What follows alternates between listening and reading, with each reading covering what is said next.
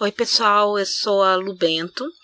Eu tenho um blog chamado A Mãe Preta e um canal no YouTube chamado Quilombo Literário, onde eu falo de literatura negra, que é a literatura com protagonismo negro, a literatura de autoria negra e que trata de temas relacionados a esses assuntos. E é isso, é um prazer estar aqui com vocês falando sobre literatura. Oi, galera, tudo bom? Sou Stefano, Stefano Volpe. Eu sou escritor, sou jornalista, eu sou autor da série Inverno Negro e publiquei alguns outros livros com temática de drama e fantasia também. É um prazer estar aqui com vocês. Sejam todos bem-vindos a mais um episódio especial dessa terceira temporada do podcast Os Doze Trabalhos do Escritor.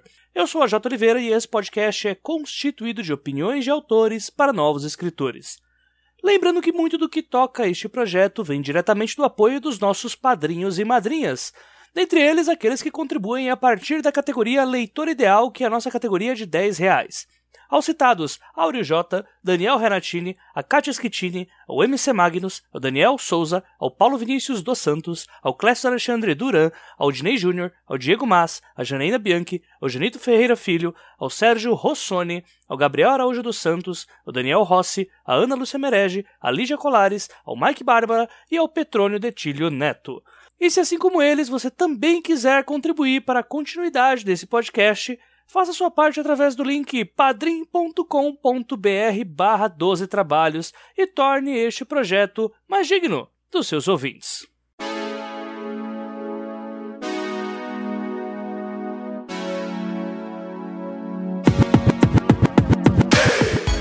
Olhar para os lados é a obrigação daquele que escreve boa ficção. O ato de criar mundos, independente de serem fantásticos, históricos ou idênticos ao nosso contemporâneo, cobra que saibamos sentir a sociedade em que vivemos. Isso é, sem invisibilizar existências, sem romantizar aquilo que os preconceitos acham belo. Salvo raras exceções, fantasia é escrever um território brasileiro formado por loiros de olhos azuis e ruivas dos olhos verdes.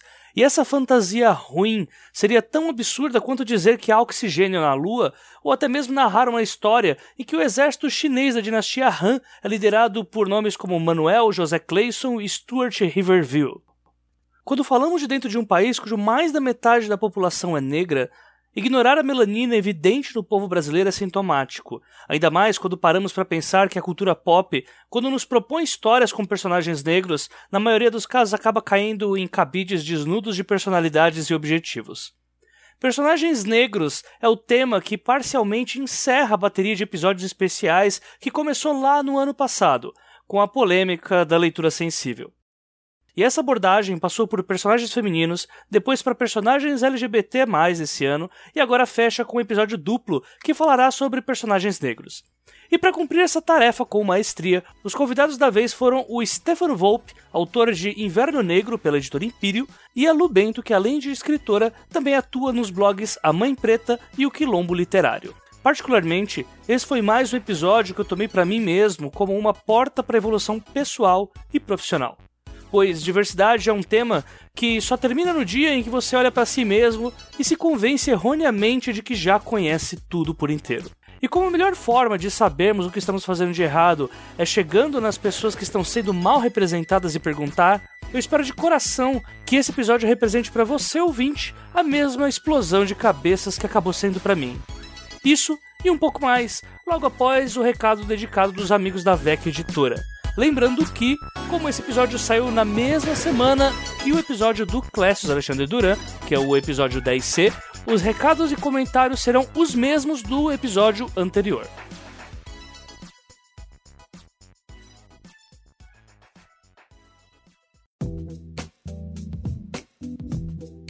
Já não é novidade quando a gente chega nesse momento do episódio falar sobre o quão a AVEC é sinônimo de qualidade não só pelo seu acervo, quanto também pelos autores que por ela publicam.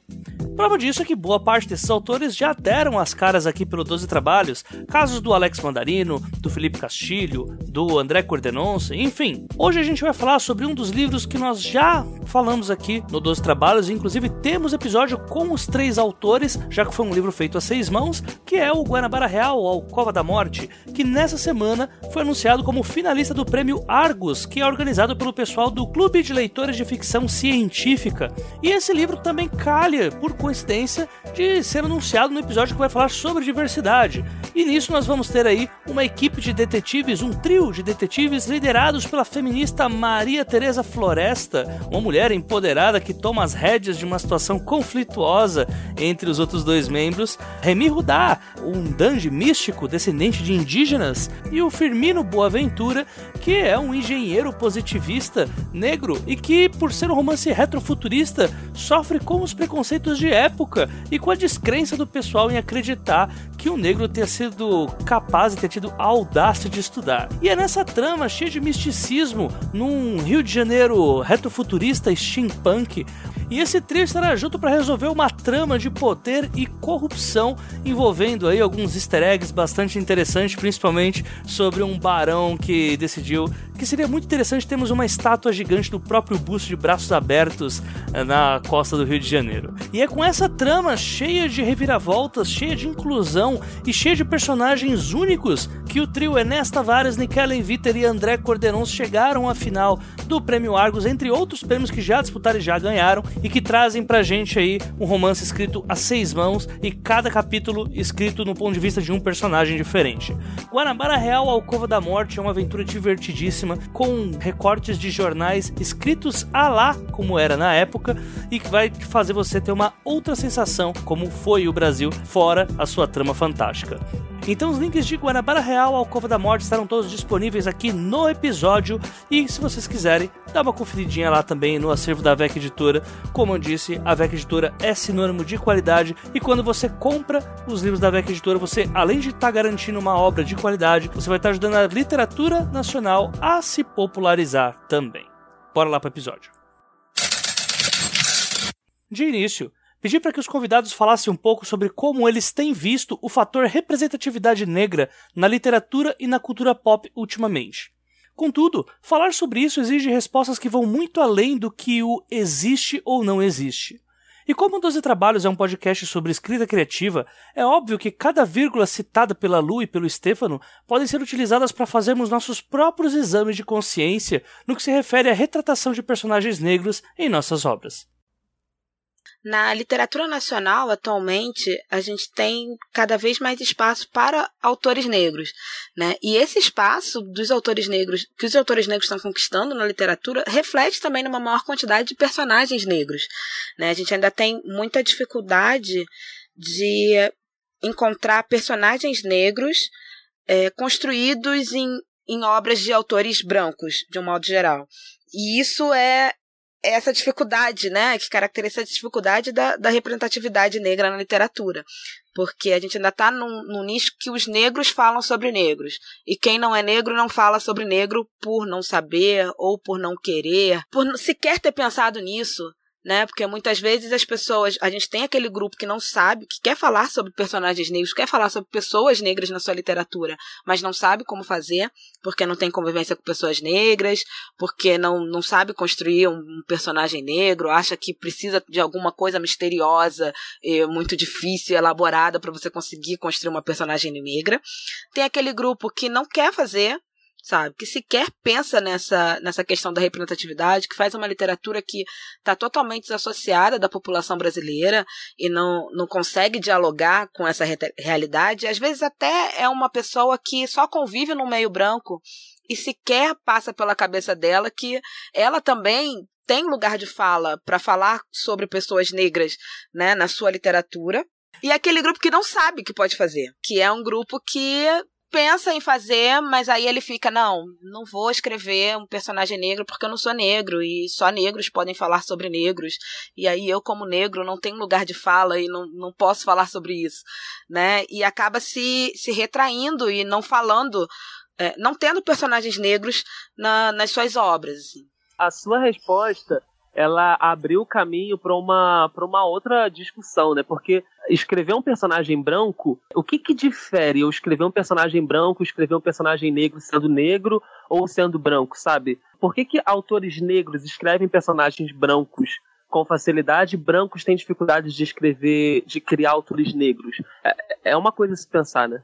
É, e aí eu acho que tem muita relação com o fato dos personagens negros ainda estarem dentro de um estereótipo. Que as pessoas não, não pensam muito, ah, eu quero escrever um personagem negro. E aí, para escrever um personagem negro, ele quer relacionar com um tipo de negro, né? Um, um modelo de negro que eles acham que existe, como se pessoas negras não fossem pessoas normais, assim, como qualquer outra, que comem, dormem, amam, têm família, sabe? Você pode pegar qualquer personagem que você está criando para sua história e dizer que aquele personagem é negro sem que isso seja um absurdo. Então, assim, essa dificuldade de trabalhar essa diversidade nos personagens ainda é muito grande. As pessoas acham que ah, um personagem negro tem que ter um determinado formato, sabe? Tem que ser o um negão pegador, se for aquele homem negro. E aí, ah, não tem um negão pegador na minha história, então não vou botar um personagem negro, sabe? Ou então aquele neguinho que é amigo de todo mundo, bem engraçadinho e tal, né? Ah, não, mas na minha história não tem esse neguinho que é engraçadinho, que faz piada e é amigo de todo mundo, né? Então não preciso botar um personagem negro. Ou então, ah, né, falando de mulheres negras. Ah, mas aí tem que ser aquela negra reivosa, que tá sempre brigando, sabe?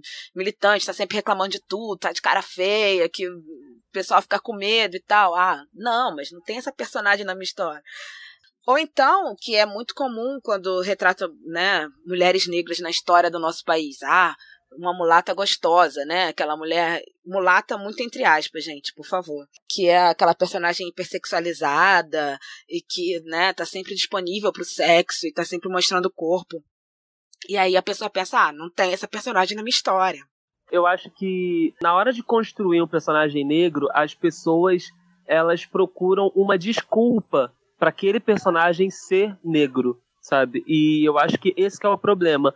Ou, geralmente, eu costumo ver dois formatos. Um é o negro que tem uma desculpa para ser negro e está ali por conta disso, ou o outro, o personagem que está ali e está aparentemente cumprindo uma cota. Né? Então, o caso dessa personagem, por exemplo, como é o nome? The Walking, The, The Walking Dead. Ela parece um, um personagem com uma desculpa para ser negra. E às vezes, porque temos um número menor de personagens negros, às vezes até mais difícil, porque a gente só tem, às vezes, dois personagens representando o negro na fantasia e um gênero inteiro. Então, às vezes, fica até difícil de fugir da estereotipagem, porque a gente tem um número muito pequeno representando um grupo. Uhum. Eu, e eu acho que esse é um grande problema, por exemplo. O personagem. Uh, estamos num contexto de favela, ah, temos desculpas aqui para colocarmos personagens negros. Estamos num contexto de que ah, precisamos de uma baiana, temos uma desculpa para colocar uma personagem negra, mas e aí a gente só fica nas desculpas e em um contexto uh, natural não temos personagens negros. É bizarro é tão naturalizada essa ausência de personagens negros que quando você chega, por exemplo, no Harry Potter, né, que no teatro uma menina negra foi representar a Hermione, tipo, as pessoas enlouqueceram, surtaram, ficaram, não, como é uma negra e tal, não sei o quê. Gente, tipo, parece até que no livro tinha algumas indicações que ela pudesse ser negra. Eu pensei bastante sobre esse episódio que aconteceu, mas eu cheguei à conclusão de que quando a gente tem um, um personagem negro na literatura, parece que os autores usam como recurso a, a descrição de pele como um recurso repetitivo parece que automaticamente quando eu leio um livro, eu imagino um personagem que não necessariamente foi descrito com pele clara como um personagem branco. Eu já começo imaginando que ele é branco. Eu acho que eu fui treinado dessa forma, dizendo como leitor, porque geralmente quando eu, eu leio um livro e o personagem é negro, a descrição da pele é, é, é parece que ela é enfatizada de uma forma diferente. Parece que ele precisa, o autor precisa falar um, um pouco mais de vezes para que eu saiba que aquele ops, esse personagem não é branco, é um personagem negro. E aí eu crio na minha imaginação um personagem negro. Eu não sei se faz sentido para vocês, mas é uma realidade que eu, mesmo como homem negro, eu como leitor, quando eu leio um livro, eu automaticamente imagino um personagem branco, tamanha forma como eu fui treinado por conta de um comportamento social que é muito forte em todo campo de arte e de mídia. Então é, é uma questão. É exatamente isso. A gente vê a sociedade como branca, né, o tempo todo. É retratada no cinema, né? Cinema nacional. A maioria dos personagens são brancos quando não está falando de favela, né, e de pobreza. Porque o cinema nacional é muito voltado para isso também, então acaba tendo alguns espaços para atores negros. Mas a gente vê novela, a gente vê é, os programas na televisão em geral, revistas, tudo isso, a maioria das pessoas são brancas, né? Então, a literatura também é um espaço onde foi construída o tempo todo essa imagem de que as pessoas são brancas e a gente lê e a gente já entende que aqueles personagens são brancos que é uma realidade totalmente diferente da população brasileira. Sem mesmo ver, a gente já enxerga todos aqueles personagens como brancos. E o negro acaba sendo. Para a gente falar do negro, a gente precisa marcar né? Eu, quando eu vou falar de maternidade, eu posso estar falando de maternidade normalmente, assim, como todas as outras mães, mas eu tenho que marcar que eu estou falando de maternidade negra para que as pessoas saibam que eu estou abordando questões raciais, sabe? E é o tempo todo assim, quando o negro vai falar ou quando alguém vai falar sobre o negro, você precisa marcar que é negro, porque senão todo mundo já entende que não tem negritude ali, que não tem, né, que é tudo no, no padrão branco. É aquela coisa do Google. Se você jogar noiva no Google, você vai achar 300 mil fotos de noivas brancas. Para você achar uma noiva negra, você precisa botar noiva negra. Uhum. E assim com qualquer, qualquer, qualquer outra coisa que você procurar ali, família, você não vai encontrar negros. Se colocar família negra, aí, aí sim, aí chamou a gente. É, é Ainda é mais, mais se assim for da margarina, né? né? Ah, é, então. sim. aí nem pensar. Né? O negro sempre com essa marca, né? Uhum vocês vão falando assim, eu vou pegando para algumas coisas e falo, meu Deus, esse é muito grande, o que, que eu falo aqui? Porque eu, realmente, eu, você vai ter aqueles estalos. Você falou agora da noiva, eu fiquei, meu Deus, mas é verdade. Tipo, eu tô. Eu sou padrinho de casamento agora, casamento no meio do ano, e eu tava vendo esses negócios com, com o noivo. Eu tô assim, cara, Droga. Cara, é, é, é, é real, mas é, é, muito real, né? Eu trabalho com trabalho com marketing, eu trabalho com imagens o tempo todo e sempre eu tento representar todo mundo na, nas imagens e é sempre uma dificuldade assim fora do comum, porque qualquer coisa que eu para qualquer coisa que eu queira incluir um negro ou um gordo ou um chinês Uh, eu preciso colocar, eu preciso escrever. É muito difícil é, aparecer um, um, uma foto que represente é, uma realidade natural. A gente está falando de uma realidade que é natural, sabe? No, no país e no mundo. Temos problemas com isso, né? Aham. Uhum.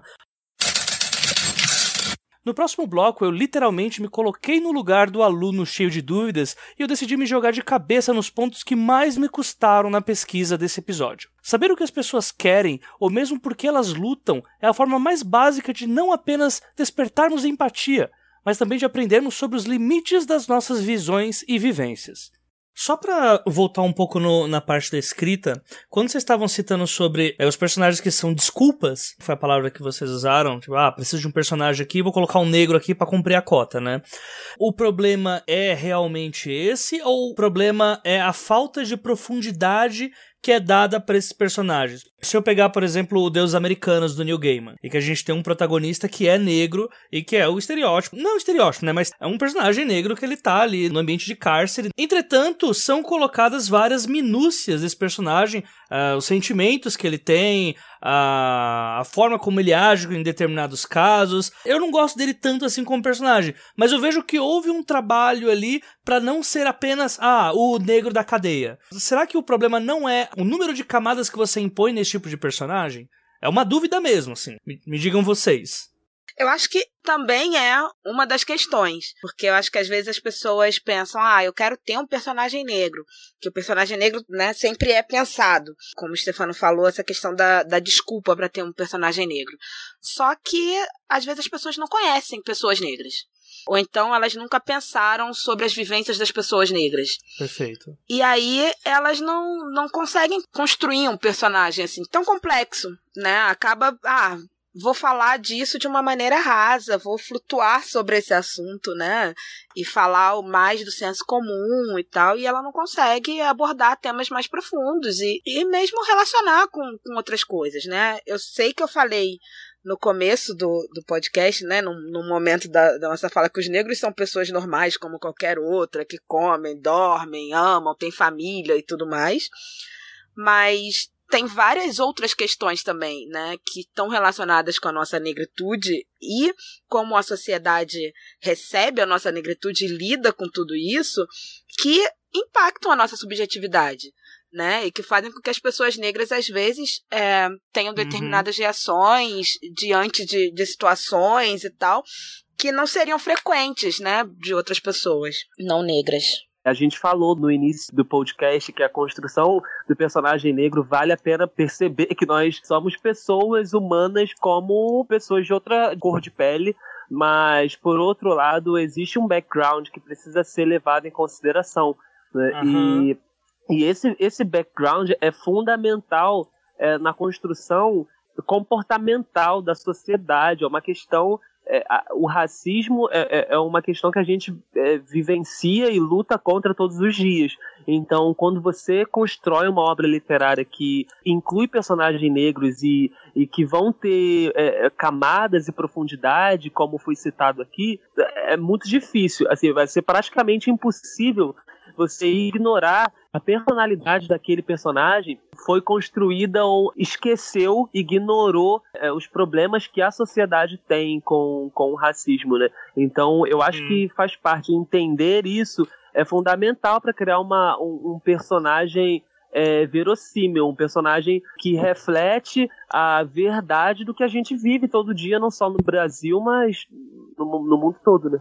Perfeito. Perfeito. Eu não sei se eu vejo a coisa de uma forma muito simplista, mas quando eu vejo o final da sua fala agora, o Stefan, eu já tinha falado sobre a profundidade, né? Você colocar camadas no personagem. Se for para eu adicionar a fala que vocês colocaram agora, eu posso dizer que para você não ter personagem negro estereotipado, o cuidado que tem que haver é de criar camadas e conflitos que sejam cabíveis à realidade do determinado local em que está o negro? Na minha opinião, é, não necessariamente, porque, por exemplo, se você uhum. coloca é, o seu personagem num universo de fantasia, ele vai ter diversas outras questões ali, né? É, talvez essa sociedade não seja uma sociedade que reflita os mesmos problemas que os nossos, assim. Então, não, talvez não seja uma regra para todo gênero. Por outro lado, né, a fantasia é uma oportunidade incrível da gente retratar é, os problemas do nosso mundo né, por uma outra Sim. camada. Então, eu acho que vale a pena pensar, talvez não focar muito no, no, nos conflitos, mas na construção da personalidade desse cara, na construção do ego desse, desse personagem, dessa mulher, dessa menina, porque ela sofreu ou ele sofreu alguma repressão ou sofre diariamente ou sofre na, na vida e talvez a repressão em si não precise ser necessariamente o foco do conflito para fugir um pouco da estereotipagem, mas é, de alguma forma a personalidade desse personagem ela foi é, lapidada, ela foi construída por conta disso. Então, eu acho que é difícil jogar fora, é difícil não incluir um pouco do que a gente acaba se tornando por conta disso conta do racismo. Concordo. Eu ia falar alguma coisa nesse sentido mesmo. Eu estava lembrando aqui, por exemplo, você vai construir um personagem, um homem negro, né? E aí tem alguma situação que eles passam pela polícia, né? Esse homem negro provavelmente vai dar uma respirada funda, sabe? Vai dar uma uma segurada assim na onda quando, ela, quando ele vê a polícia. Ele pode ser um cara super rico, ele pode ser um cara que nunca teve problema nenhum com a polícia, que ele não tá fazendo nada de errado, que seja tudo certo, mas ele vai dar uma segurada, provavelmente, uma travada, porque a gente sabe como a polícia trata os homens negros e como é a abordagem diante dos homens negros.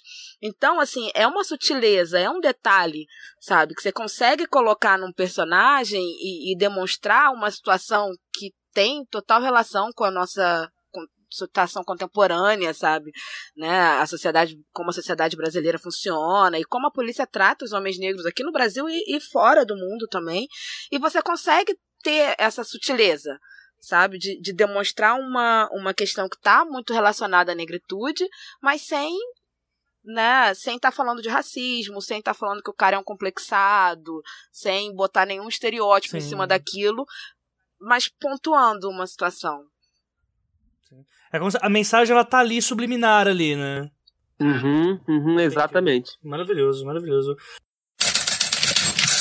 Na época em que gravamos esse episódio, o primeiro filme do Pantera Negra já estava para sair de cartaz. Não por acaso, foi o exemplo que ambos os convidados tomaram para si no que tange o referencial para quem deseja criar bons personagens negros. Foi uma oportunidade incrível porque quando você tem a oportunidade de ter aquela quantidade de personagens negros dentro de uma única obra, dentro de um filme, você consegue distribuir uh, os, entre aspas aqui, né, os estereótipos. Então você não tem necessariamente um negro que viveu problema e precisou enfrentar aquilo a vida inteira. Você não concentra tudo em um personagem só, sabe? Você tem personagens que têm o seu background, que fala de guardar uma coisa preciosa e, que fala de preconceito também, mas que, sobretudo, têm suas vidas, uh, vivem seus problemas e, e vivem, é, lutam por uma causa. E, e, eu acho isso muito importante. Essa facilidade que a gente tem de, de a gente, como negro, se identificar com o filme, eu acho que se dá pela oportunidade de ver personagens normais, com suas vidas normais, sendo negros, sem uma desculpa para estar ali no filme, né? Eu acho que esse foi um ponto muito forte. Eu fiquei muito emocionado quando quando assisti. Eu devo ter chorado umas seis, sete vezes vendo esse, vendo em uma única vez vendo o filme. E sabe que não, não foram pelos pontos de viradas do filme, não foi nada disso. Foram pelos takes mais simples que mostravam personagens negros com a mesma cor de pele que eu e que de, de, uma forma que eu nunca tinha visto antes no, no cinema. Então aquilo mexeu muito comigo. Se eu fosse criança, eu olharia para esse filme e eu, eu eu, eu queria morar lá em Wakanda e eles iam ser minhas referências. Quando, na minha época, eu não tive referências de, de personagens é, negros com, com destaque na, na, na televisão, no cinema, na mídia, em lugar nenhum. Então, as minhas referências eram personagens e pessoas brancas, né? Hoje, quando eu vejo isso, eu, eu vejo um futuro com. Eu tenho esperança em um futuro que, que pode sim ser mais inclusivo e que pode tratar essa questão com, com o cuidado que merece. Eu fiquei muito orgulhoso com o roteiro do filme, por não ser só um filme da Marvel, mas por ser um, um filme bom, com, com uma história boa e que, caramba, conseguiu fazer vários paralelos, assim, desde a armadura do cara que absorvia, a armadura do Pantera Negra, ela meio que absorve se o cara dá um soco nele, ele, ele aprende aquilo e consegue socar duas vezes mais. É alguma coisa do tipo. E eu fiz essa associação com a pele, com a, com a pele negra. Né? A gente, a gente tem o nosso, o nosso background do, do que os nossos ancestrais aqui, entre aspas, viveram, que fazem a gente mais forte. Então, assim, foram uma, foi uma série de, de paralelos que eu fiz assistindo o um filme de duas horas e que, caramba, vale por uma vida toda.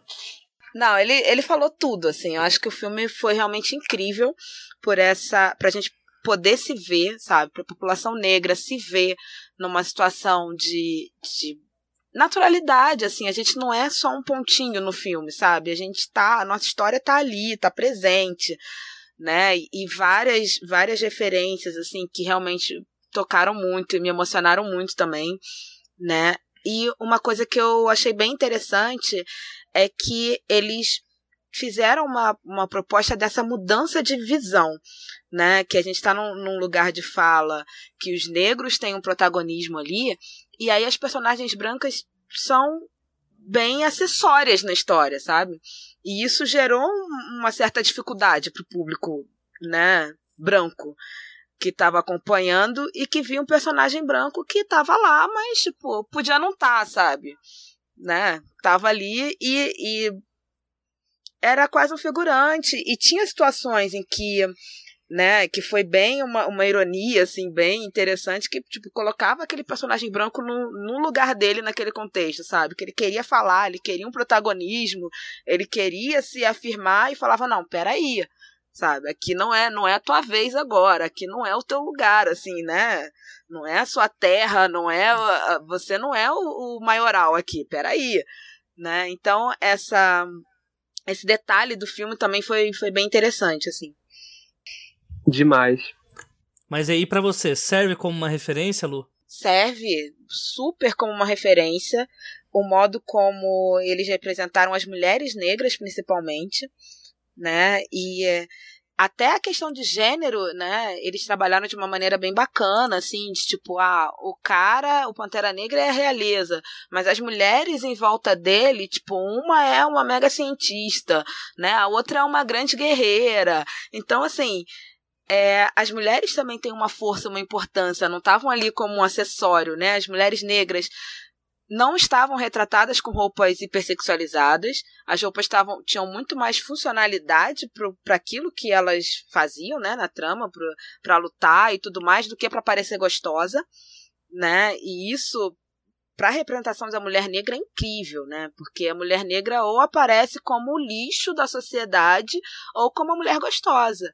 E aí você está mostrando mulheres negras sem apelar para a sexualidade. Isso foi bem bacana assim no filme. A Lu e o Stefano também falaram um pouco sobre os estereótipos que mais os incomodam numa narrativa. Mas caso você queira ter uma noção mais geral sobre a coisa toda, eu também vou deixar aqui no episódio os links de duas edições lá do podcast 30 Minutos que foram gravadas há cerca de um ano, um deles também com a participação da Lu Bento. Foram dois ótimos programas e eu super aconselho vocês a escutá-los também. Não, é que eu lembrei de um estereótipo que hum, é frequente, assim, Agora, bem menos, porque a gente tem uma discussão sobre racismo muito mais consolidada, mas, por exemplo, a obra do Monteiro Lobato trata a tia Anastácia como um animal, sabe? O tempo todo as palavras que usam é para mostrar que ela é bestializada, que ela não pensa, que ela né, só faz o que mandam. E isso está na nossa literatura infantil é a raiz da nossa literatura infantil, é uma literatura que é lida nas escolas hoje em dia e reforça um modelo de mulher negra, né, que principalmente associada às mulheres negras com menos instrução, que são mulheres que são animalizadas, sabe? Que tudo que elas falam não, não faz muito sentido. Ela é até chamada por ele de macaca em um dos livros, assim. E são sempre adjetivos bem, bem ruins. É, sempre associado a adjetivos bem ruins. Então, eu acho que esse tipo de representação é uma das que mais incomodam, né? E que, por, por estar na literatura infantil, ela continua se perpetuando, mesmo a gente tendo uma discussão em outros espaços, que, ai, não pode chamar de macaco, ai, não pode fazer isso. Mas está na, na gênese da nossa formação como leitor, sabe? Então é muito complicado, assim. Você fala de um lado, mas na literatura você deixa passar porque é uma obra de arte. Né? E aí obra de arte não pode ter censura, nem limitações. É licença poética, né? É, licença né? poética bem convencional, na verdade, né? É, é a licença poética para falar sobre, sobre essas coisas e até mesmo para falar sobre questão de racismo. E aí, gente, desculpe ser tão polêmica, mas a gente não vê em lugar nenhum falar sobre é, a situação dos judeus, o Holocausto, sabe, valorizando o nazismo, ou brincando com isso, ou falando que os judeus tiveram alguma culpa de deixar tudo isso acontecer, né? Mas aí quando a gente pensa a negritude, que também a escravidão também foi um grande genocídio, né? A, como trouxeram os negros para cá nos navios negreiros, tudo isso faz parte de um, de um grande genocídio que está acontecendo, mas a gente acha natural falar sobre essas coisas como se os negros tivessem é, culpa nesse processo, sabe? Que ah, os negros se deixaram escravizar, os negros deixaram fazer isso com eles. Então, por isso que eles agora se fazem de coitadinhos, mas conivência. Né? Então, é, eu acho que essas representações estereotipadas mostrando o negro com, com uma parcela de culpa pelo racismo, né? ou como mostrando como complexado ou cheio de mimimi por falar de determinados assuntos, eu acho que isso é bem danoso, assim, pra, pra gente enquanto povo, sabe? Um estereótipo muito recorrente é, é o do negro associado à pobreza, né? Esse é muito comum, por exemplo, a primeira ah, e geralmente, né, quando eles quando nós aparecemos, né, quando um personagem negro aparece, costuma ter o título, é o primeira a primeira personagem negra da malhação. Ah, é a primeira princesa negra da Disney, ou seja, né, tiveram 30 mil outras e agora temos a primeira em pleno século XXI.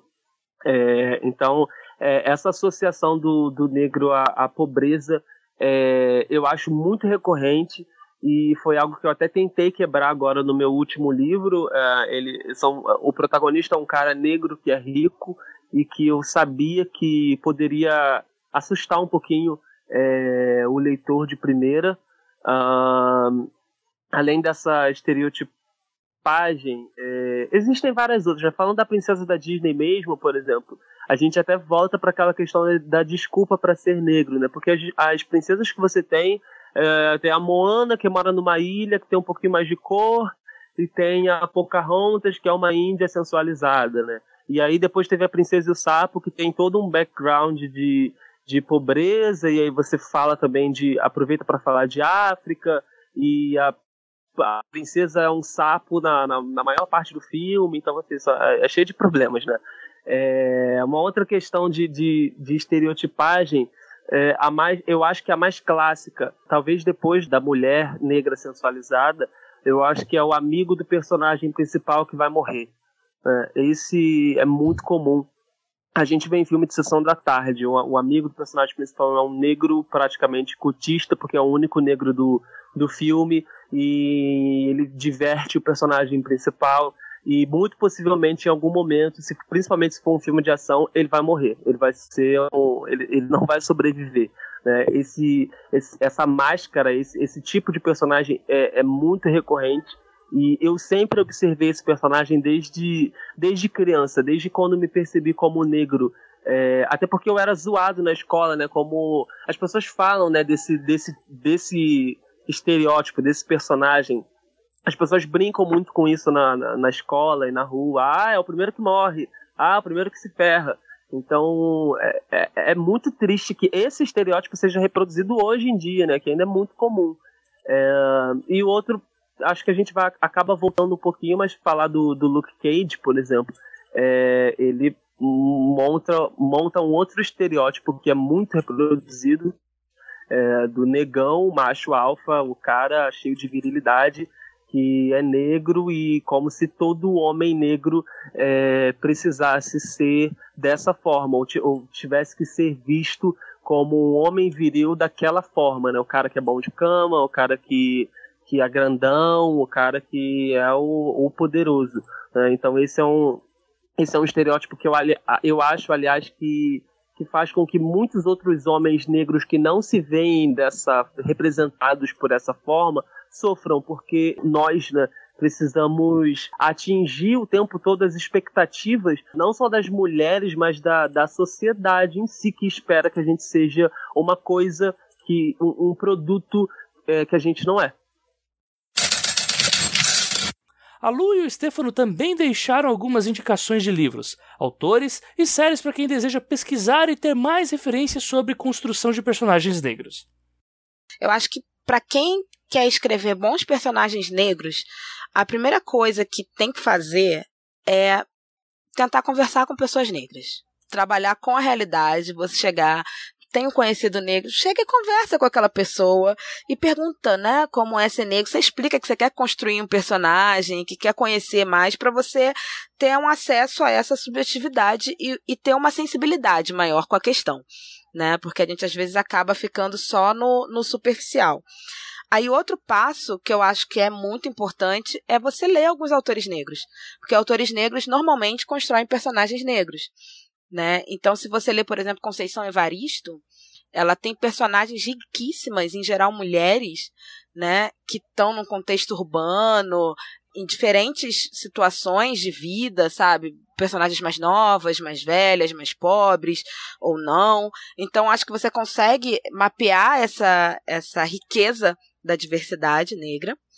Outro caminho também que eu acho que é muito válido. Saber, assim, por exemplo, que na história da literatura brasileira, vários autores que a gente né, não conhece muito a negritude, como Machado de Assis, foram autores negros. Né? Saber, por exemplo, que uh, o primeiro romance nacional foi escrito por uma mulher negra, que é Úrsula, da Maria Firmina dos Reis.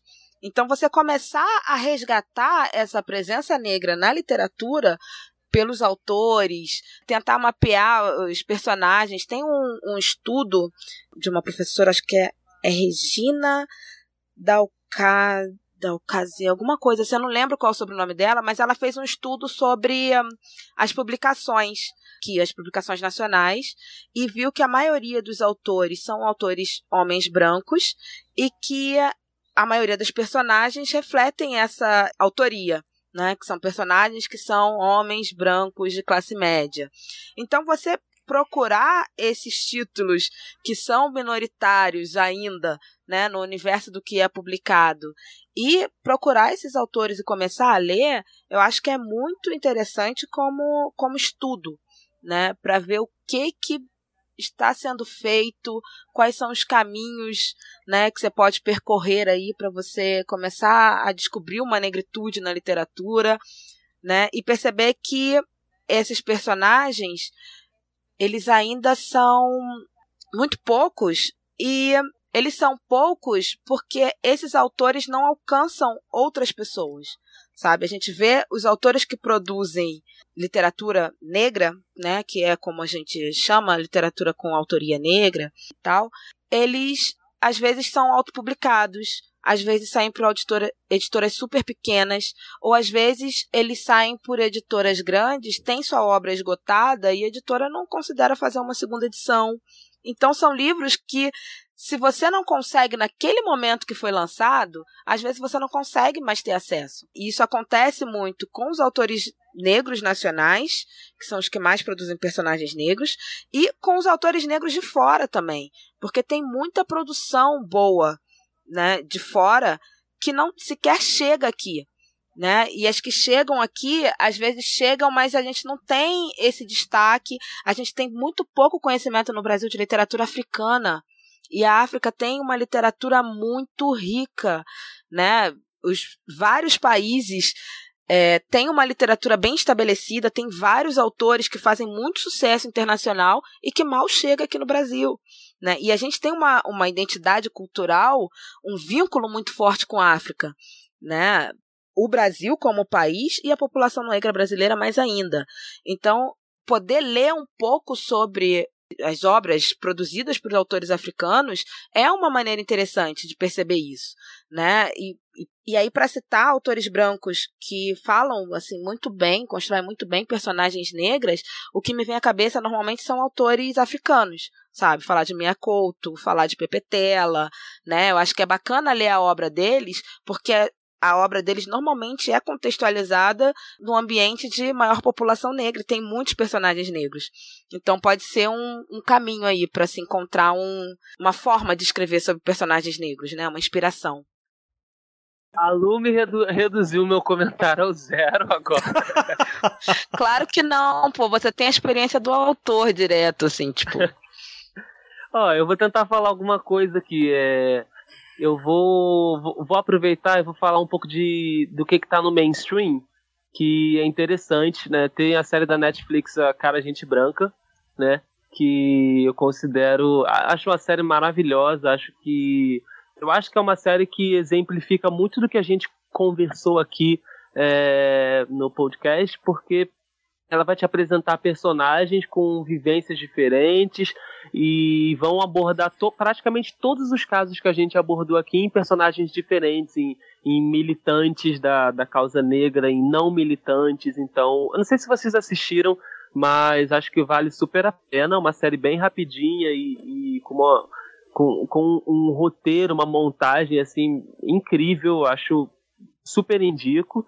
E vou Vou falar aqui também da literatura. Vou ficar no mainstream para dar opções para a galera que talvez, é, mesmo uh, estando no mainstream, ainda não conheçam. Uh, tem um cara que é o Jamie Patterson, que é um, um dos maiores escritores né, de thriller americano. Ele tem uma série com, com Alex Cross, que é um detetive negro. É, eu acho que esse cara faz uma abordagem muito boa porque é um negro sem desculpa, é um personagem negro sem desculpa para ser negro, é um policial que, que age talvez como outros policiais brancos, mas é, ele não deixa de, de, de, valorizar essa questão do, do background, do que constrói o personagem, do que é, do que ele se alimentou, sabe, a, a vida toda e hoje ele se comporta da maneira que é por conta do que ele já viveu. Então eu acho que é um, é um personagem que vale super a pena conhecer para quem gosta de literatura policial. É, e eu vou deixar uma indicação também de literatura nacional, ainda nesse ramo da fantasia, para fugir um pouco do, do que a Lu já falou. Tem uma autora que ela não é, também não é negra, né, é, chama Bárbara Moraes. Ela tem uma trilogia que chama Trilogia dos Anômalos. É um livro de fantasia, né, ele conta a história de, de, mutantes. Ela usa esse universo de, de mutantes e de cura para uma mutação genética, de anomalias, para tratar é, questões de, de relevância na, na sociedade, inclusive não só do negro, mas ela aborda diversos grupos minorizados de uma forma muito incrível, assim, durante os três livros. Eu, eu sou muito fã do, dos livros, já encontrei a Bárbara, sabe disso, se ela estiver assistindo, tô dando um oi. E eu sempre indico é, o, os livros dela porque acredito nessa, nessa forma verdade que, que é possível você representar grupos minorizados, justamente como a Lu falou anteriormente, é, se interessando, é, correndo atrás, conversando. É possível sim você construir um personagem é, de um grupo a qual você não pertence, mas conseguir é, representar aquilo de uma forma que, que a quem pertence àquele grupo consegue se enxergar. Né? Eu consegui me enxergar em diversos personagens dessa, dessa trilogia, então eu vou deixar indicado. E se vocês querem saber um pouco mais sobre o trabalho que a Lu Bento e o Stefano Volpe produzem, bora lá agora para a parte mais importante, que é o jabá, né? Que é já já o Stefano tem aula. Acho que mais importante do que isso foi o nosso papo. Foi muito bom. É, vai louco. ser incrível que as pessoas tenham acesso a isso. Eu gostei muito também. Valeu a pena é, eu... a gente ter esperado e insistido. Né? Eu, eu gostei muito também, gente. Eu gostei, mas eu, eu não consigo dizer ainda o quanto eu gostei, eu só vou saber depois da edição. Então, muito obrigado mesmo, eu gostei bastante do que, do, do que a gente conversou aqui. Não vou mais cometer essa gafe aí de falar que é a parte mais importante. Normalmente é, mas acho que o Stefan, o Stefan tá certo, né? Acho que talvez o papo tenha sido muito mais interessante. Então, assim, Começa pela Lu, já que já tava começando pela Lu. Lu, faz seu jabá, fala pro pessoal aí que, qual que é o, seu, o trabalho que você tá uhum. fazendo com mais profundidade. Eu sei que você tem um trabalho aí com livraria que é bem interessante. Isso, né? Então, é. fica meu agradecimento pela sua participação e fala pro pessoal aí o que você faz. Foi um prazer participar, obrigada pelo convite né? E vocês podem me encontrar no blog A Mãe Preta, onde eu falo de maternidade, negritude e literatura, principalmente literatura infantil. Falo de literatura infantil também com protagonismo feminino negro no meu projeto 100 Meninas Negras, que eu listei 100 livros infantis com meninas negras como protagonistas. Então lá vocês têm uma lista enorme de livros infantis que tratam a menina negra de uma forma positiva né? Que fica aí de, de referência para indicação aí para criançada. E tô no Quilombo Literário, que é o meu canal no YouTube com o meu marido de literatura negra. Lá a gente fala de literatura negra de diferentes gêneros, tanto literatura de autores não negros, mas com personagens negros, como literatura de autores negros, né? É, e também com, com, personagens negros, tratando de diferentes temáticas, às vezes não, não falando sequer sobre racismo e militância e outros temas é, tradicionalmente associados à negritude. Além disso, eu tenho uma livraria virtual que é especializada em literatura negra, chamada Ina Livros, né? o site deve estar aí na descrição. E aí a gente trabalha também ajudando a, a difundir esse tipo de material. E onde que a gente encontra nas redes sociais, Lu? Vocês podem me encontrar aí no, nas redes sociais. Estou por aí como Lubento, no Facebook, no Medium. E tô no Instagram, no Twitter e tem página no Facebook também, como A Mãe Preta. Sempre falando um pouco sobre literatura por aí. É isso. Muito bom. Poxa, primeiro eu que, que agradeço. É, foi difícil né, a gente marcar, mas no final deu tudo certo. um, ano aí, é. um ano aí de briga. Até hoje, né? Hoje deu tudo errado no começo, mas agora finalmente foi. É, quero super agradecer pelo, pelo convite. É, meu primeiro livro publicado foi Inverno Negro, é um livro de fantasia. É um livro que não tem um, um protagonista negro mas a minha personagem favorita é, é, é negra e é, é, é, uma série, é uma série de quatro livros. Eu estou escrevendo a continuação. Uh, eu lancei pela, pela editora Empírio, então tá por aí. Se alguém é, procurar no Google, consegue achar. É um livro que foi bem recebido. Ano passado lancei um livro que chama Nunca Vi a Chuva. É um drama, conta a história de dois irmãos gêmeos que foram separados na, na adoção e aí eles vão, vão se encontrar. É um livro com um protagonismo negro. Também foi super bem recebido na Bienal. Sou muito grato à galera que tem me acompanhado. Eu estou lançando agora, inclusive, uma antologia chamada Mundo Invertido, que foi com apoio da editora Wish. Ano passado, a gente, no finalzinho do ano, a gente começou um financiamento coletivo e a gente atingiu a meta dos 19 mil é, reais e a gente conseguiu o financiamento pelo Catarse.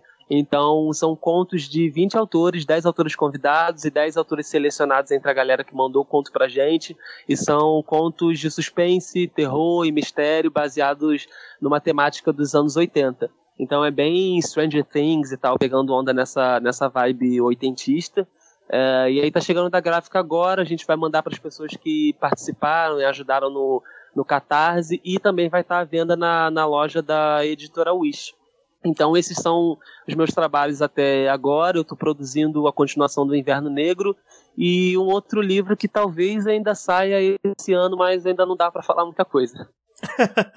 e onde que a gente encontra? A galera pode me achar na, nas redes sociais, sempre como Stefano Volpe. Eu tô no Facebook, tô no Instagram, que eu uso mais do que o Facebook. E acho que, acho que é isso. E no Twitter também, Stefano Volpe. É, os links vão aparecer aí pra vocês. E chegamos ao fim desta primeira parte do episódio especial, onde falamos sobre personagens negros com a Lu Bento e o Stefano Volpe.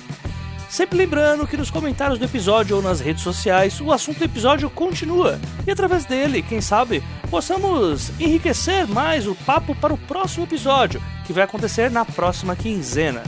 Não deixe de nos seguir no Twitter pelo arroba os 12 trabalhos ou pelo Instagram no arroba 12 trabalhos sem o artigo pela página do Facebook no arroba os 12 trabalhos também, agora com artigo, ou mandar sugestões para o e-mail os 12 trabalhos arroba leitorcabuloso.com.br os artigo 12 número trabalhos arroba leitorcabuloso.com.br Além do apoio patrocinado dos nossos amigos da VEC Editora, o 12 Trabalhos vai ao ar também graças ao esforço do pessoal que atua por trás das cortinas. Caso do Daniel Renatini, com o design de página, com o Igor Silva, com as redes sociais e com a J. Oliveira, este que vos fala, com a edição.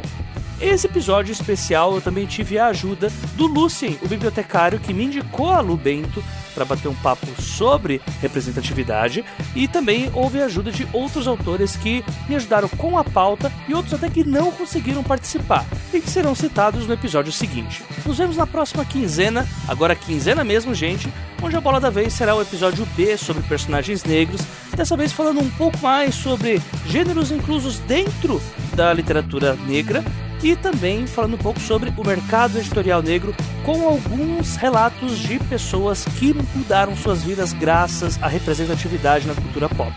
Até lá, uma ótima semana a todos e não se esqueçam, sejam dignos de suas histórias. Até a próxima quinzena.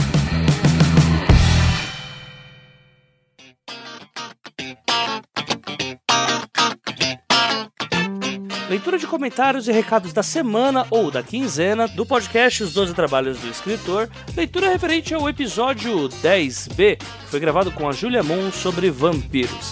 Lembrando que este episódio que vocês acabaram de escutar, ele foi transmitido uma semana depois da, do episódio anterior. E o público dos 12 trabalhos, eu não sei se eu já falei isso para vocês, mas tem uma tendência a escutar os episódios do podcast uh, não exatamente no dia em que ele é lançado. É bem comum que os comentários do episódio surjam uma semana depois que o episódio é lançado, uma semana e alguns dias, uh, até por conta da rotina quinzenal que a gente tem aqui com o 12 Trabalhos. Então serão menos recados, serão menos comentários também, e eu vou deixar aqui esse espaço primeiro para falar sobre o único comentário que a gente recebeu durante esses oito dias. Na verdade, um pouco menos, porque eu tenho que gravar antes dele ser publicado, né? Mas enfim, isso não vem ao caso. E o comentário que veio aqui do episódio, o primeiro comentário, e esse, coincidentemente aí, quebrando o que eu falei, uh, veio no mesmo dia que o podcast foi publicado. Comentário do Ailton Borges, eu vou ler ele aqui na íntegra, né, já que vai ter um bom tempo aí de leitura de comentários. E o comentário dele é o seguinte: Adorei o cast, Jota, e agora estou morrendo de vontade de ler as histórias sobre a Kaori. Concordo plenamente com a tia Moon que o tema vampiros não tem limites, não se tornou vazio. Claro, ele também sempre foi visto como vilão no passado e hoje como um boy magia, entre aspas. Sempre houveram e ainda há novas formas de se abordar esse tipo de personagem. E só lembramos que mesmo na sombra do Drácula surgiram Eu Sou a Lenda, Vampirella e etc. Até mesmo hoje vemos novas visões como o pseudodocumentário O que Fazemos à Noite, uma comédia abordando as diferentes versões de vampiros da cultura pop. Dá até mesmo para abordar um ponto tão batido do tema, como Drácula, e criar algo novo mudando a forma como olhamos o personagem, como no filme Drácula de Bram Stoker, do Coppola, ou a animação Castlevania da Netflix, que está sendo muito elogiada, inclusive, tá? Uh, onde o velho conde se torna um personagem trágico que nos causa um certa, uma certa empatia, que dá até para se concordar com ele em alguns pontos. Na minha opinião, essa versatilidade vem do fato do vampiro ser uma metáfora sobre nós, mais completa do que outras, como as bruxas, lobisomens ou elfos, ou anjos e pagãos, né? Porque o vampiro representa o eterno dilema da cultura cristã ocidental entre o desejo e conduta, o prazer e a obediência. Isso sem contar diversos temas que nos permeiam a vida humana, como morte, mortalidade, passagem do tempo e amor. O vampiro também, para mim, é uma versão exacerbada de nós mesmos. Todas suas emoções são mais intensas. Ele é poderoso ao passo que tem fraquezas banais. Pelo menos é isso que sinto quando jogo ou mestro RPG Vampiro a Máscara. Todos os personagens vampirescos não são caricaturas de vampiros, mas caricaturas da própria humanidade. O clã Ventru, se não me engano é Ventru que é a pronúncia, não sei, é uma caricatura das elites urbanas. Já os toreadores, ou enfim, eu não vou tentar aqui fazer uma pronúncia em inglês, eu não vou destruir a audição de vocês com isso. São uma criatura de artistas e outsiders, ou hipsters, ativistas, etc. E por aí vai. Me despeço agora porque o sol está nascendo e deixo um abraço a você e a Júlia. Ah, você sou eu. Mas também deixo minha cobrança, pois quero ver vampiros no universo de Asas Pingentes Imortais. Ah, tá bom então, né? eu tava conversando essa semana exatamente sobre isso no evento que teve lá na Martins Fontes. A gente tava falando sobre obras como as obras do, do Charlie Evil, por exemplo, que usam criaturas antropomorfizadas. Uh, isso colocando, lógico, o Rei Ratos, não, até o Estação Perdido, entre outras também. Uh, na literatura que a gente tem nos orcs, o, os anões, uh, o natural é que todas essas aventuras que contem com criaturas uh, que não são humanas, para que desperte a empatia das pessoas, elas são feitas sob a perspectiva do olhar humano. Seria impossível nós hoje uh, fazermos um personagem que ele não não tenha as características humanas. E eu digo isso porque uh, simplesmente é uma questão de vivência. Como, por exemplo, quando a gente narra um animal, um, um cão, um cavalo alguma coisa do tipo, a gente sempre narra esse animal de acordo como nós vemos esse animal agir. E nunca como ele age, porque, como falei, isso seria bastante impossível. Uh, o Andrioli Costa, que já apareceu aqui em um dos episódios, que é o que ele tem o blog Colecionador de Saci, no podcast dele você tem uma infinidade de lendas this uh, ou contos folclóricos que são contados desde a sua origem até o como que ele é repassado hoje para as pessoas. E existe meio que um consenso de que todas essas criaturas que são criadas pela mente humana nada mais são do que espectros das nossas próprias personalidades, das nossas vivências e de coisas que, por acaso, nós acabamos acompanhando em um jornal ou em um boato que surgiu em um determinado local. Então, é mais ou menos por aí. E vampiros, lobisomens e essas criaturas não fogem dessa regra. Né? Na verdade, sempre que a gente cria alguns tipos de monstros, nós estamos falando sobre nós mesmos. Inclusive, no episódio com o César, quando a gente fala sobre o Lovecraft, ele né, cita que o Lovecraft é meio é um tanto quanto é um tanto quanto entendível o tipo de criatura absurda que ele cria, já que é, ele era um cara não tão normal, né, apesar que ninguém é normal, mas digamos que ele era um ponto bastante fora da curva se a gente for tomar em questão como que a sociedade agia naquele tempo e como que uma pessoa sociável, né, normalmente agia. Enfim, de qualquer forma, muito obrigado aí, Ailton. Muito obrigado mesmo. O... E sempre, por favor, gente, comentem aí o que, que vocês acharam. É, inclusive, eu recebi uma DM do último episódio por conta de uma ouvinte que não gostou do... de algumas coisas que foram ditas no episódio sobre terror, né? E eu até gostaria que as pessoas mandassem recados também se não gostarem do episódio. É, vai ser bastante justo, inclusive, e com, em algum caso, se a gente tiver feito alguma canelada no episódio, alguma coisa do tipo, desde que o comentário seja respeitoso e bem embasado, com certeza ele será lido também, tá bom? Esse foi um comentário bem legal, gostei bastante aqui do que o Ailton colocou pra gente. E sobre colocar as, o, a, vampiros nas expedientes imortais, é, eu prefiro ficar calado sobre isso. bem, Agora, leitura de recados da semana ou da quinzena, né? Sempre lembrando aí do Alex novamente. A gente tem aqui o Kikante, As Bruxas de Oxford, novamente, da Larissa Siriani, que é a trilogia da Larissa, que ela, nesse momento em que eu tô gravando, falta coisa de 200 reais só para bater, e as recompensas estão muito legais. Então, se vocês querem uma história bastante legal, a Larissa ela reescreveu essa história e agora ela tá com uma bagagem literária muito maior do que ela tinha antes. A Larissa ela escreve realmente muito bem e vai dar as caras aqui novamente no, no 12 Trabalhos na quarta temporada, só que dessa vez sozinha, né? Já que ela veio aqui no episódio com mais um monte de gente. Então, no próximo ano ela aparece novamente e eu aconselho vocês a apoiarem lá o Bruxas de Oxford. As, a, as recompensas estão muito legais, inclusive se faltam 25 dias ainda para bater essa meta. Então, se ela conseguir ainda mais um pouco, né, fora esses 200, conseguir as outras metas subsequentes, é possível que vocês consigam a trilogia inteira em capa dura por um preço assim absurdamente barato, né? Pois essa é a vantagem que a gente tem em financiamento coletivo. Então, Assim como fiz no episódio da semana passada, fica aqui o link do Kikante da Larissa Siriani e vocês podem lá mandar os seus kicks e adquirir os seus exemplares de As Bruxas de Oxford, que tá aí para ser financiado já. Tá na literalmente tá na marca do pênalti, só para chutar e fazer gol. Dia 1 de dezembro, a gente vai ter o evento 60 anos em manifestos, ficção científica ao fantasismo. E esse vai ser um evento muito legal, a gente já estava falando sobre ele no último episódio. Esse evento vai ser hosteado aí pela Ana Rush, né, que é uma linda e sempre está fazendo os melhores eventos aí pra gente, né? Inclusive ela foi uma das organizadoras lá do evento sobre o China Miebel. Então, esse episódio vai ter gente que vai ainda participar dessa temporada dos trabalhos, falando sobre o sobre fantasia no geral. É, nós vamos ter o Causo por lá, Cláudia Fusco, uh, provavelmente, gente, vai ser um evento evento que com certeza vai ter bastante gente, fora as pessoas que vão participar falando um pouco sobre esses temas. Então eu super aconselho todo mundo ir para lá. É, vai acontecer na Biblioteca Viriato Correia, onde foi o lançamento lá do Homem Vazio do Thiago Lee. Então vocês podem aqui pelo link do episódio ver o endereço. Fica muito próximo do metrô, então não custa nada aparecer por lá. E sempre lembrando, né, que para quem deseja publicar ou quem deseja iniciar aí uma trajetória no meio literário, e para eventos é fundamental, já que é lá que você vai conhecer seus pares, lá que você vai ter algumas noções que normalmente só ficando trancafiado dentro de casa você não teria.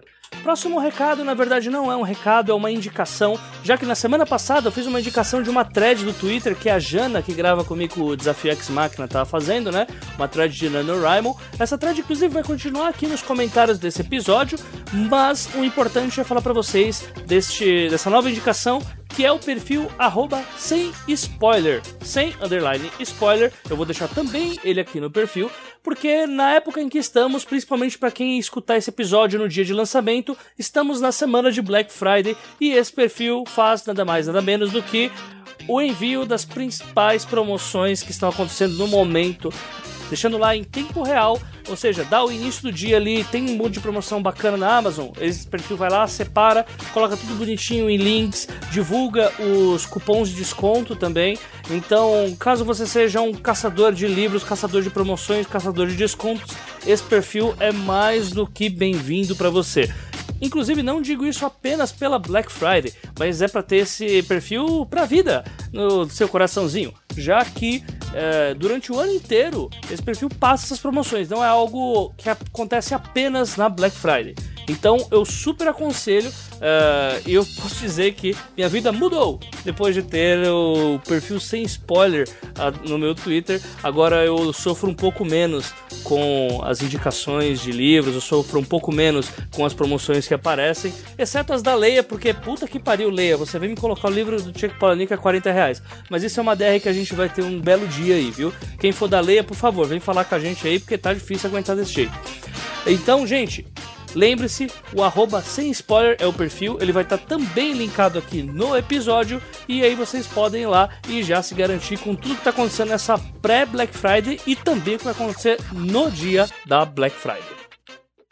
Próximo recado: sorteio dos livros da Trinca do Terror aqui do 12 Trabalhos. E sim, a gente vai sortear livro dos três autores. A gente vai sortear o livro da Julia Moon, do Clécio Alexandre Duran e do César Bravo. Lembrando que, assim, o da Julia Moon é um livro bastante bonito, o do Clécius tá nível Dark Side e o César Bravo é Dark Side. Os dois capa dura, né? E o da Julia Moon, ele é todo trabalhadinho, assim, bastante brilhante, a diagramação tá muito legal. Enfim, são três ótimos livros, assim, vamos ser bem sinceros aqui. E o sorteio deles vai ser feito da seguinte forma.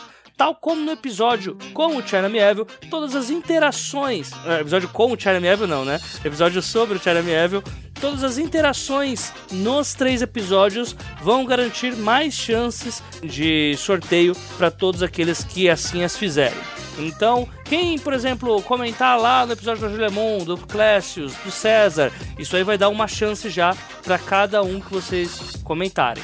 E também todos os compartilhamentos do episódio no Facebook, no Twitter ou no Instagram, marcando sempre o 12 Trabalhos. Eu só vou conseguir acompanhar se vocês marcarem uh, as nossas redes sociais.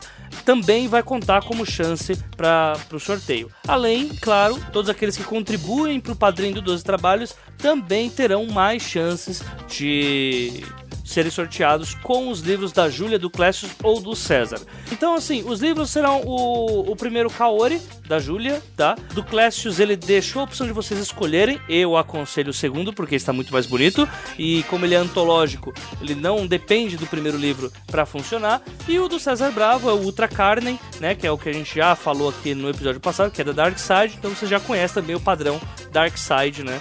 Pra quem não conhece, passa na livraria e depois vai correndo comentar no episódio, porque vai perceber o quão bonitos são os livros dela.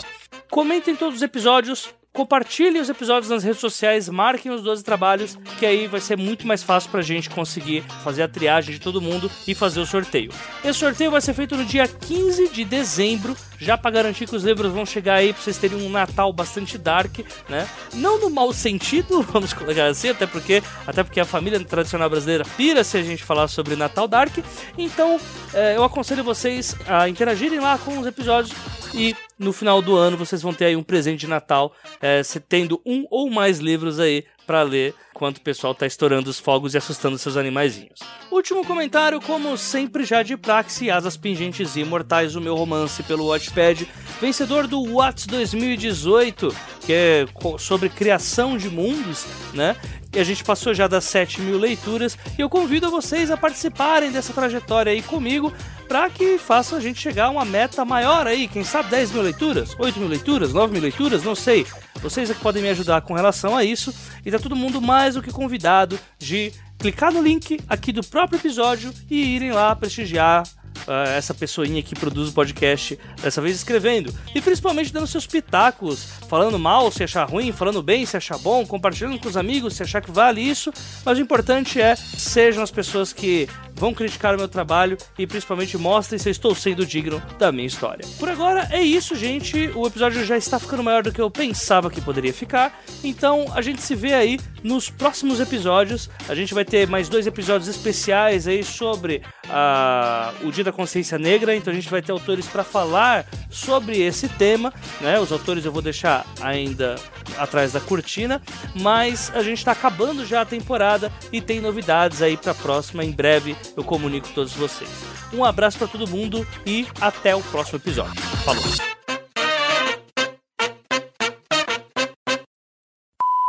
Olha, escuta aqui, agora você vai ter que melhorar. Agora, porque assim, o final tem que ser a parte que fala mais bonita. Agora você vai ter que fazer melhor no fim, tá? Você tá fe... Agora você tá ferrado, tá? Eu... Ah, filha, eu não filha, se eu vou conseguir, a, a não. Tá gravando, vai pra lá, que agora é sério, tá bom? Vai lá. Não, não pode, vai lá que a mamãe tá gravando. Até a filha da Lu Depois você vai né? gravar. Tá vendo? Tá vendo? Vai lá, Naná. Tá e eu quero ver o que Tchau, ele vai filha. falar agora, porque você roubou tudo. Imagina!